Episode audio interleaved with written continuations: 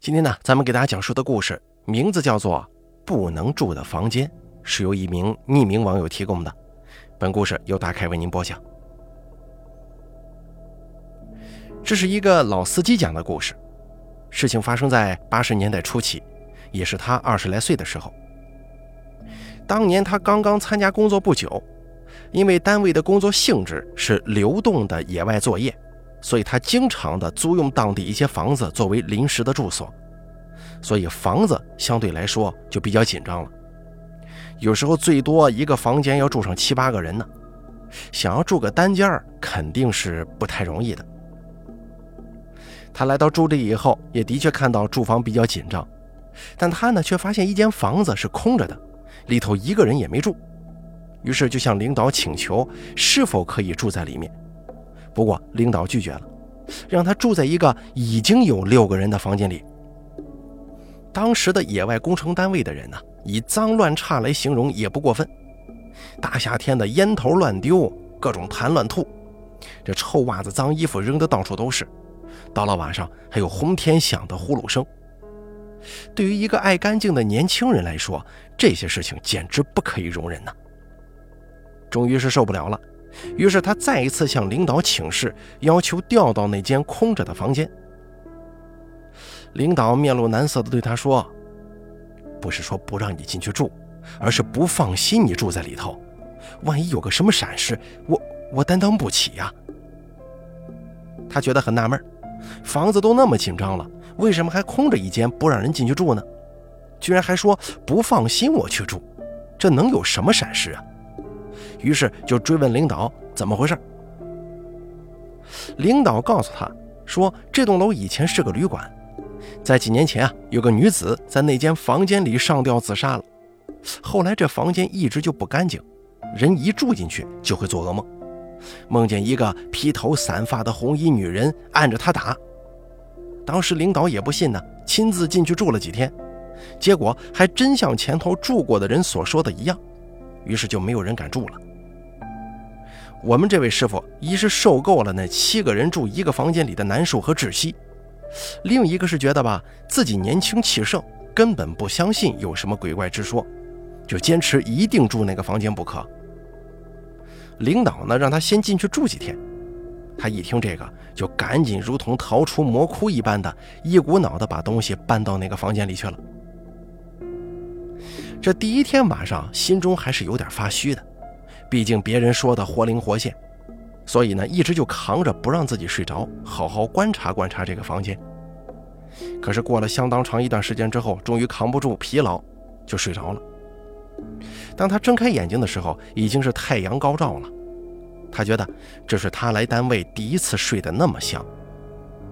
一大早，领导就跑过来问他昨天晚上睡得怎么样。他非常高兴地说：“睡得很好啊，完全没有你说的那样。”其他人都看着他说：“年轻人呐，火气就是旺，过几天再看看吧。”后来一连过了将近得有一个多星期，他住的这个房间里头没有任何的可疑迹象。他呢就觉得一定是那群人胡说八道来吓唬人的，世上哪有鬼嘛？可后来又过了大概有一个星期左右，有一天中午，天灰蒙蒙的，房间也变得有些阴森。他下班回来以后，准备洗掉前一天换下来的衣服。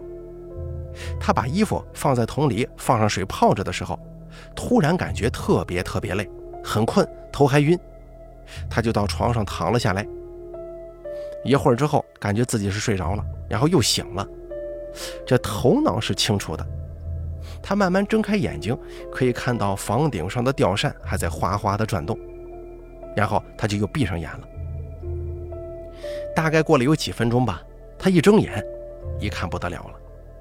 他看见从他床尾放脚的地方，慢慢的浮起来一个披发的人头。他想大叫，却发不出声音来，想动也动不了，只能看着那个人头。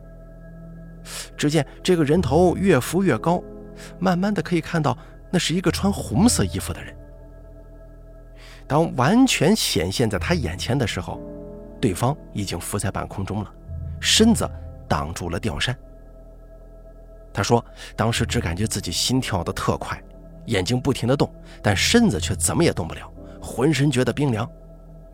而这个时候，浮在半空的这个人突然向他扑了下来，顿时他觉得胸口像是被大锤重击了一下那样，眼前一片昏暗。而正是这一击，终于使他使出全身的劲儿叫了出来，身体也一下子可以动了，气喘如牛地冲出了房间。大家看他这样，也都知道发生了什么事儿，只能非常理解地安慰着他。他后来是一连几天也不敢进那间房子住了。后来他才打听到，原来啊，几年前这个村里头发生了一起强奸案，作案的是这个村的村长儿子。案发后，受害人多次想去讨回公道，却让村长说成是无理取闹，还让村里面的人说他是自己犯贱，是淫妇。当时这栋楼是在车站的附近作为旅馆用的，而且是村里经营的。某一天，这个受害人到了这个旅馆里面，穿上了红衣服，这红衣服是他自己带的，然后就在房间里面的吊扇上上吊身亡。而他的死亡也总算是引起了有关方面的重视，上头派人调查此事，后来找到了有力证据，证明作案人就是村长的儿子，当然，他也受到了应有的惩罚。可是从那以后，那间旅馆就经常出现一些异常的事儿，生意更是一天不如一天。后来根本啊就没人敢去住了，只好关门大吉。没过多久，单位也因为工程完工了，全部撤离了那个地方。但是那栋楼却一直空在那儿，直到九四年的时候要重新修车站，才把它给推掉的。再给大家说下一个故事啊，房梁上蹲着的人。哎，今天讲的故事感觉都好像是呃与这个房子有关。笔者我呢写一个发生在我爸爸身上的真事儿，事情比较复杂，叙述的有点繁琐，但是绝无半点虚构。大概是九七年，我八岁。当时我爸在镇政府上班，所以经常有应酬。那年夏天的一个晚上，我爸带着我参加一个酒局。吃完饭，晚上九点左右，我爸背我回家。当时天下着雨呢。我们走到镇中心的时候，我跟我爸都听到了一阵哭声。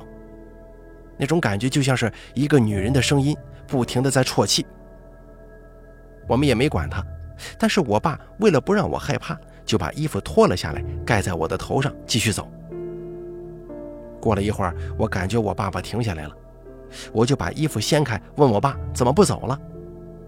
我爸跟我说：“奇怪了，怎么他家门口有个水塘，还有个女的在在洗头啊？”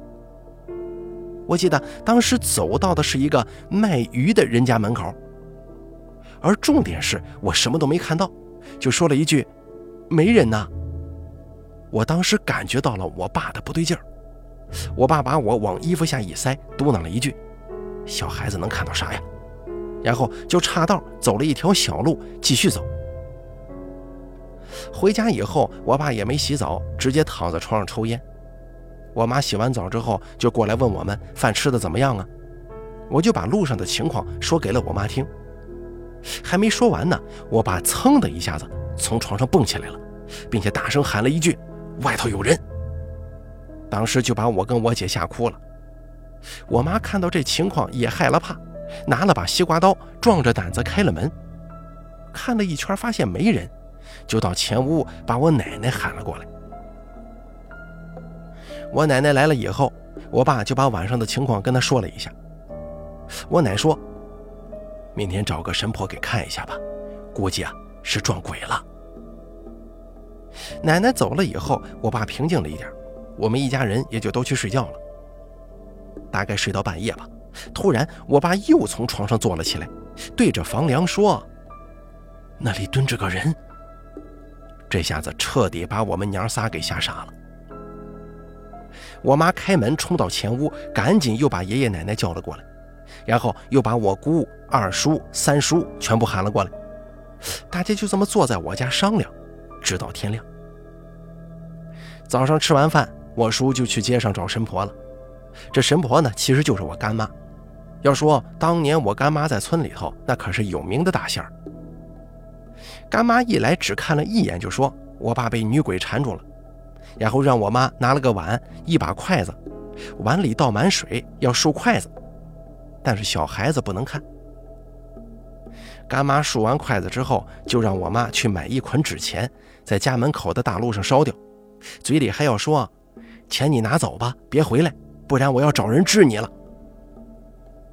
到了中午头，干妈在我家吃的午饭，我们正吃着饭呢，三叔突然跑了过来，就说：“大哥，出大事了！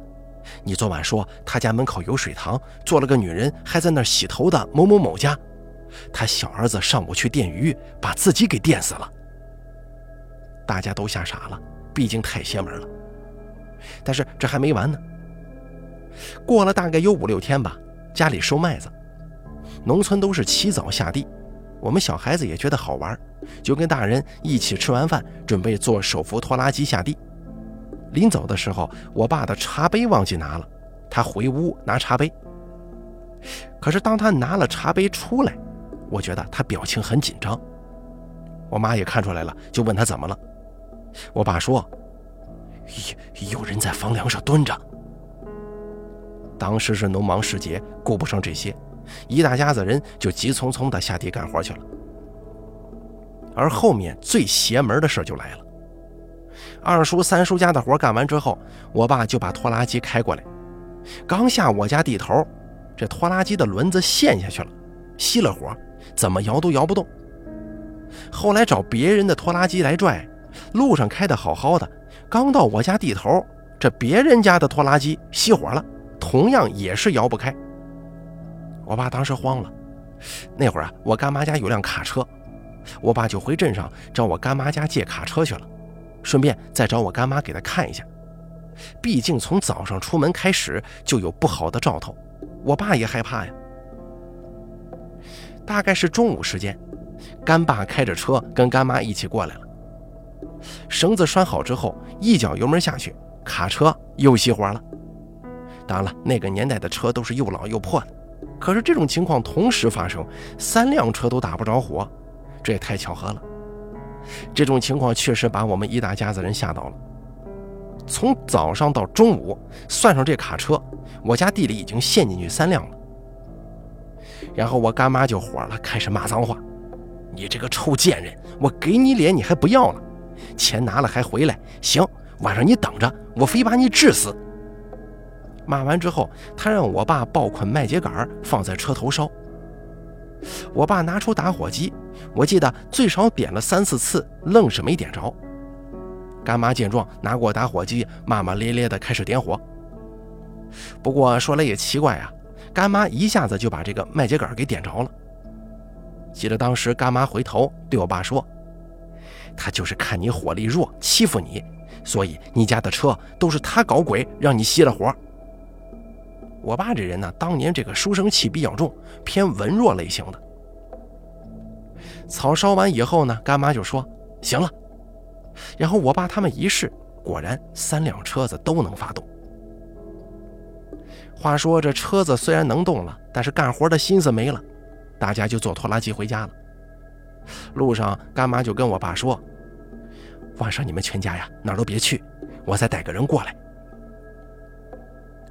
记得天黑的时候，干妈带了一个说是别的村的老奶奶，就说：“这老奶奶呀，看得更准、更厉害，而且不要钱，只要烟酒。”就让我妈去给这老奶奶买了两条渡江烟。这个牌子在当时算是好烟了。烟买来以后，老奶奶问了一下我爸那天晚上的情况，就说：“你是被脏东西缠住了，而且你火力弱，好欺负，所以他才不走的。只有当面跟他对峙才行，得把他吓走。”老奶奶说：“她要把他请上来。”当时我爷爷、我奶奶、二叔、三叔、姑姑全在我家。一是关心，二是也想把这个事儿看个清楚，搞个明白呀。而接下来的事情，我估计我这辈子都忘不了了。那老奶奶打开一包烟，点着以后坐在那儿，一口气，哎，真的是一口气啊，一下子把整根烟全部抽完了，一口气。抽完以后坐了大概有几分钟，呼的一声站了起来，整个人声音都变了。变成一个我们从来没听过的年轻人的声音。这个时候，我干妈就开始对着他骂，真的是各种脏话，祖宗十八代全骂了一遍。我妈当时还把我耳朵捂上了，怕我学坏了。而这个老奶奶，就是上了身之后的这老奶奶，就开始哭。我干妈说：“行了，你别哭了，人家一家也是老实人家，从来不做亏心事儿。你怎么缠着人家啊？他干爹没办法，我有办法。我是小孩干妈，我要治你。你现在就给我走，我们保证烧钱给你，保证你在那边有麻将打，有酒喝。”说完，老奶奶就不哭了，然后坐椅子上抽烟。过了大概几分钟，老奶奶的声音又变回了原来的样子，然后跟我们说：“行了，她答应走了，肯定不会再回来了。这回呀，没事了。”这事儿到现在都快过去二十年了，但是我知道今天都记得当时的情形，真是太他妈难忘了。当时在旁边看的不止我。还包括家中的亲戚长辈，都是既害怕又好奇。不过后来果真啥事都没了，并且经过这件事情之后，就连我爸的世界观也彻底被改变了。哎，影响不好，我就不细说了啊。再给大家说下一个故事：邪门的校舍。说一件读书时候那会儿的事儿。当年因市区的校舍重建。高一下学期，学校全体师生不得不听从安排，搬进郊区的一所已经停办多年的师范院校校区。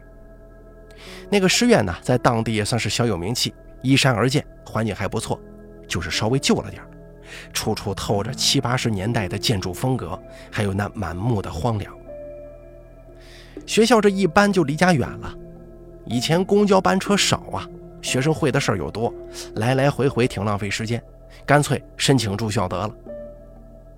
既然说是老校区，宿舍自然也好不到哪儿去。我原先是有心理准备的，但实际住进去，只能说自己太过乐观了。八人一间，四张铁架床，两列靠墙，刚好排到走廊的窗前，中间再放上一排课桌，平时能吃个饭呢，写个作业啥的，就再也放不下任何东西了。好在厕所是每间寝室独立的。虽然灯是瞎的，也没热水，但好过男生宿舍那边一层人挤一个厕所吧。入住的第一晚，八个人几乎都在抱怨。好不容易收拾完自己的一亩三分地儿，就听到室友小安在厕所里尖叫起来了。这个厕所是分里外两间的，外间有一排窗，窗下就是整排的洗衣槽，墙角小门进去是淋浴和蹲位。对，就是那种半截墙没有门的蹲位，而室友小安就拿着蜡烛站在坑位墙外，以为会看到死老鼠或者什么奇怪生物的我们，顺着烛光看去，模模糊糊的可以看到一坨东西就在蹲位前，扁平状的，不像是死老鼠，但是它有点臭。里间没有窗，所以臭味特别明显，而我们也不得不点上更多的蜡烛。因为昏暗的烛光不仅看不清，还显得更加瘆人呢。将蜡烛一根一根地点在矮墙上之后，终于看清了那坨东西。它更像是一坨呕吐物，长了绿毛，有点恶心。看清全貌之后，更没有人愿意动手碰它。后来还是一桶接一桶的倒水，直接把它冲下墩位那边。好像事情就这样告一段落了。做完所有的卫生，大家都很累，即便床板很硬，大家也都很快睡着了。直到后半夜，我从睡梦中惊醒，我被鬼压床了，用科学的说法是睡眠瘫痪了。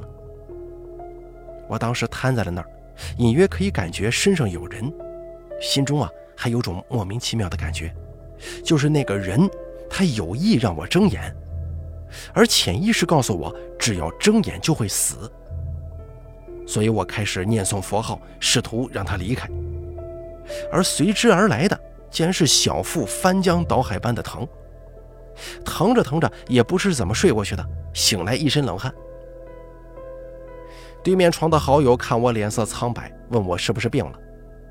我正要说话，小腹又是一阵疼，急忙下了床，扒开前面的室友，直奔厕所。一大早就拉到腿软的感觉很不好啊！昏昏沉沉中，门外室友询问我要不要帮忙叫宿管老师啊？我刚要开口，哇的一声就吐了一大口，乱七八糟的一坨，刚好就在昨天发现那坨不明物体的位置，与记忆当中那坨恶心的东西一重合，这身上的鸡皮疙瘩立马就立起来了。再后来，连着又跑了几趟。惊动了社管，给我批了假，让我回家就医。回到家，一切就好办了。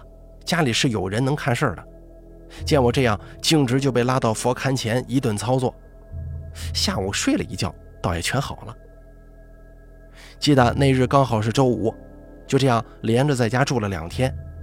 周日下午要回去的时候，家人难得说要去我宿舍看看，问他有什么事儿，又不说。因为刚搬到学校，学生会的事儿真心很多，我只能是提早返校。进去的时候呢，寝室里也是一个人都没有的，刚好我家人也可以肆无忌惮的到处看看。最后，家人停在厕所里间与外间相通的那个门下，絮絮叨叨的念了一堆，就烧起了符纸。当时把我看懵了，赶紧跑到门口守着，生怕被社管看见。这不是公然搞封建迷信活动吗？我后来问他到底怎么回事啊？为什么烧这个符纸呢？他说门上有个吊死的人，他送走了。再多的他没说，我也不敢多问呢。再然后重点就来了，那天我光顾着自己上吐下泻，根本没注意别人的异常。等晚自习结束回寝室，才发现睡在靠厕所墙的室友慧脸花了。就在我请假回家的那天，他发现自己脸上多了三条抓痕，是从眉毛斜着到眼睛底部的，抓痕比较细，但是都破皮流血了。我们寝室都是一个班的，互相也算了解，关系也都不错，就除了这个慧。慧呢是一个非常非常爱占小便宜的绿茶，人长得一般，但是很爱美，所以三条横跨她半张脸的抓痕，她很是在意。那天我前脚一走，后脚她也请假就医去了。可能是会的人员真心太差吧，大家都猜测他那抓痕要么是自己挠的，要么就是得罪我们其中的一个，半夜被人报复了，也都没有过多关心，更没有往别处去想。可是过了整整一个学期，会的脸都没能好，断断续续的在化脓与结痂的过程当中不断交替。医生看了好几个，连偏方药膏都用过了，可痕迹仍旧在，没有大也没有缩小。再后来，具体他是什么时候好的记不清了，只知道他如果是素颜的话，隐约还是能够看到三条细细的黑线从眉毛斜拉着穿过眼睛，很淡，但是还在。后来与社管混熟了，从她口中得知，她老公便是这所师院的退休老师。断断续续的从她口中听了不少关于这个学校的旧事，有在这个宿舍未婚生子的，也有想不开吊死的，具体是哪一间寝室，就说不清了。好了，咱们本期大概要给大家讲述的故事就说到这儿了，感谢您的收听，咱们下期节目不见不散。